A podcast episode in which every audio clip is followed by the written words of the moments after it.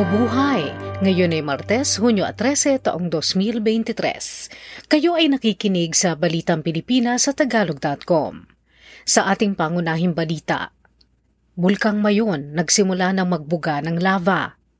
Dating General at Mambabatas Rodolfo Biazon na mayapa na. Matandang babae nagising sa kanyang lamay.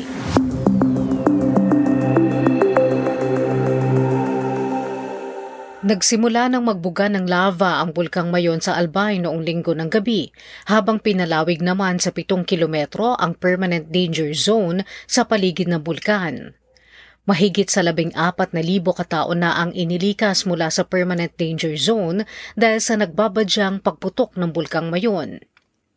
Itinaas sa Alert Level 3 ng Philippine Institute of Volcanology and Seismology of PHIVOLCS ang babala sa bulkang Mayon noong Hunyo 8 Huling pumutok ang bulkang Mayon noong 2018.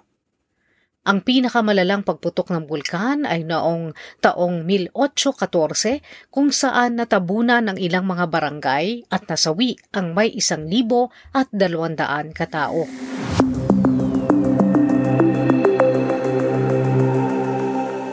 Namayapa na ang dating hepe ng Armed Forces of the Philippines at dating senador na naging kongresista rin na si Rodolfo Biazon sa edad na 88 dahil sa pulmonya noong Hunyo 12, araw ng kalayaan.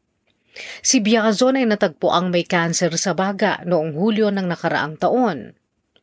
Matutunghayan ang labi ni Biazon sa The Heritage Memorial Park sa Taguig City mula ngayon hanggang Hunyo 18 ililipat ang labi ni Biazon sa Senado ng Pilipinas sa Hunyo 19 na umaga hanggang hapon at sa Philippine Marines Headquarters sa Fort Bonifacio, Taguig City sa hapon hanggang gabi ng araw ring yun.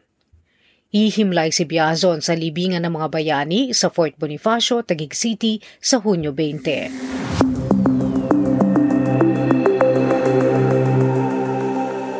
Umayos ang bilang ng mga walang trabaho sa Pilipinas sa 4 at kalahating porsyento nitong Abril mula sa 5.7 porsyento sa kaparehong buwan noong nakaraang taon at sa 4.7 porsyento naman noong Marso 2023.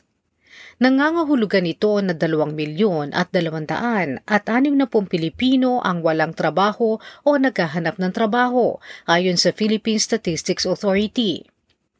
Sinabi ng National Statistician na si Dennis Mapa na noong Abril, bumaba ng 500 at 6,000 Pilipino ang naghahanap ng trabaho kumpara noong Abril ng isang taon. Ang mga industriyang naging dahilan kung bakit nabawasan ang naghahanap ng trabaho ay ang wholesale and retail trade, accommodation and food service activities, at administrative and support service activities. Ang mga industriya namang nagtanggal ng mga trabahador ay ang agriculture and forestry, manufacturing, at construction.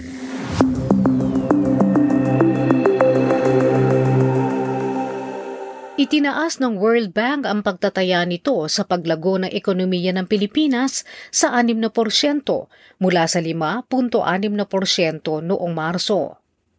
Ang malakas na demand sa loob ng bansa ay bunga ng paggastos ng mga mamimili mula sa patuloy na pagdami ng mga trabaho at tuloy-tuloy na pagpapadala ng pera ng mga Pilipino sa ibayong dagat ayon sa World Bank.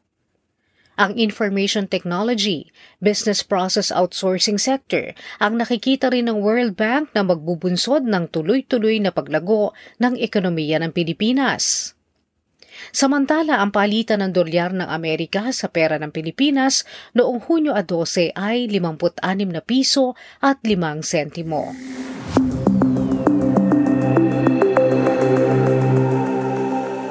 Magpapadala na ng mga sariwang mangga sa Australia ang Pilipinas simula ngayong Hunyo. Sinabi ng Bureau of Plant Industry o BPI na simula pa noong taong 2016, mayroon ng kasunduan sa pagitan ng Australia at Pilipinas kaugnay ng pag-aangkat nito ng mangga mula sa Pilipinas. Bago ang pagpapadala ng sariwang mangga ng Pilipinas sa Australia, tanging pinatuyong mangga lamang ang inaangkat ng bansa sa Pilipinas.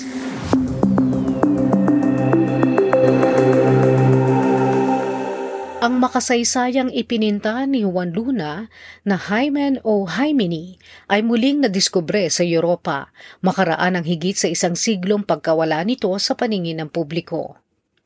Kinilala bilang Holy Grail of Philippine Art, ang painting ay binigyan ng tansong medalya sa 1889 Paris World Fair kung saan nakapinta ang isang kasal na Romano mula sa pananaw ni Luna.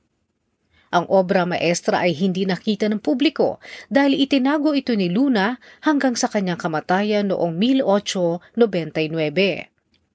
Kamakailan lamang ay nadiskubre ng art collector na si Jaime Ponce de Leon ang painting, makaraan ng may sampung taon niyang paghanap.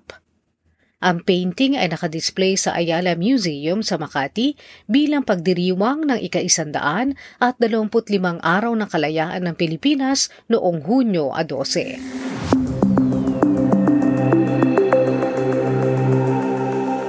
Sa trending na balita online, Isang kakaibang pinya ang inani sa isang taniman sa Agusan del Sur na mukhang abaniko.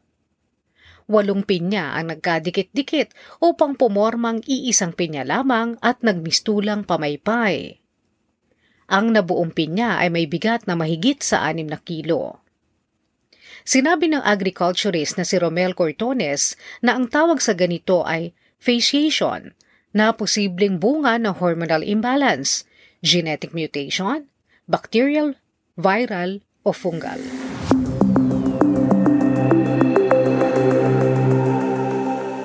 Sa balita sa palakasan. Nalampasan ng Pilipinong pole vaulter na si EJ Obiena ang 6 na metro upang makuha nito ang gintong medalya sa Virgin Jump Challenge sa Norway. Napaiyak si Obiena at sinugod ng yakap ang kanyang coach na si Vitaly Petrov. Si Petrov ang unang coach ng Ukrainian na si Sergei Babka na isang idolo sa pole vault at lumampas din sa 6 na metro.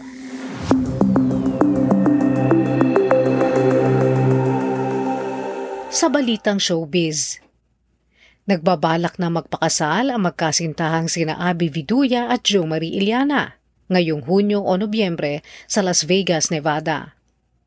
Balak din nila magpakasal sa simbahan ng Bicol. Ang dalawa ay nagkabalikan noong 2019 makaraang magkatagpo sa social media. Si Jo Marie, 46 na taong gulang, ay walang asawa, subalit may isang anak sa aktres na si Aiko Melendez. Si Abby naman, 45 taong gulang, ay hiwalay sa asawa at may tatlong anak.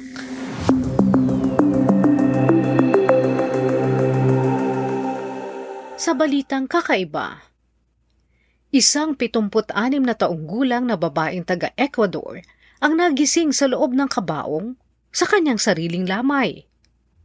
Ginagamot siya ngayon sa ospital ng pamahalaan kung saan idineklara siyang patay na dalawang araw bago siya pinaglamayan. Sa isang video na nakapost sa Twitter, ipinakitang humihinga ng malalim si Bella Montoya sa kanyang bukas na kabaong habang tinutulungan siya ng dalawang kalalakihan. Si Montoya ay naospital dahil sa dudang na stroke ito at biglang inatake sa puso. Hindi na pumintig muli ang kanyang puso at kinumpirma ng doktor na naka-duty na patay na ito.